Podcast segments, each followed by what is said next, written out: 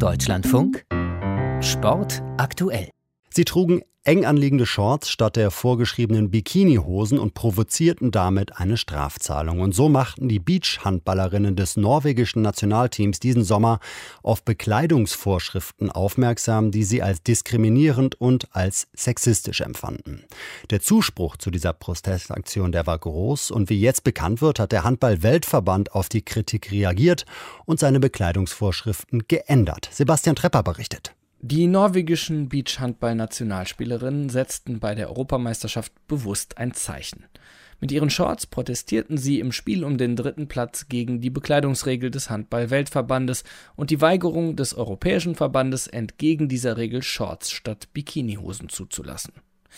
hundertfünfzig Euro musste jede Spielerin daraufhin als Strafe zahlen. Spätestens damit wurde der Protest zu einem großen Thema. Der norwegische Verband übernahm zwar die Kosten, doch es gab ein weiteres Angebot. Sängerin Pink bot öffentlich an, die Strafe zu zahlen, und lobte die Norwegerin. Der norwegische Sportminister sprach von einer lächerlichen Regel. Später forderte er in einem gemeinsamen Statement mit allen für den Sport zuständigen Ministern der skandinavischen Länder den Weltverband zu einer Änderung auf. Und der Protest der Norwegerinnen und die Folgen haben Wirkung gezeigt.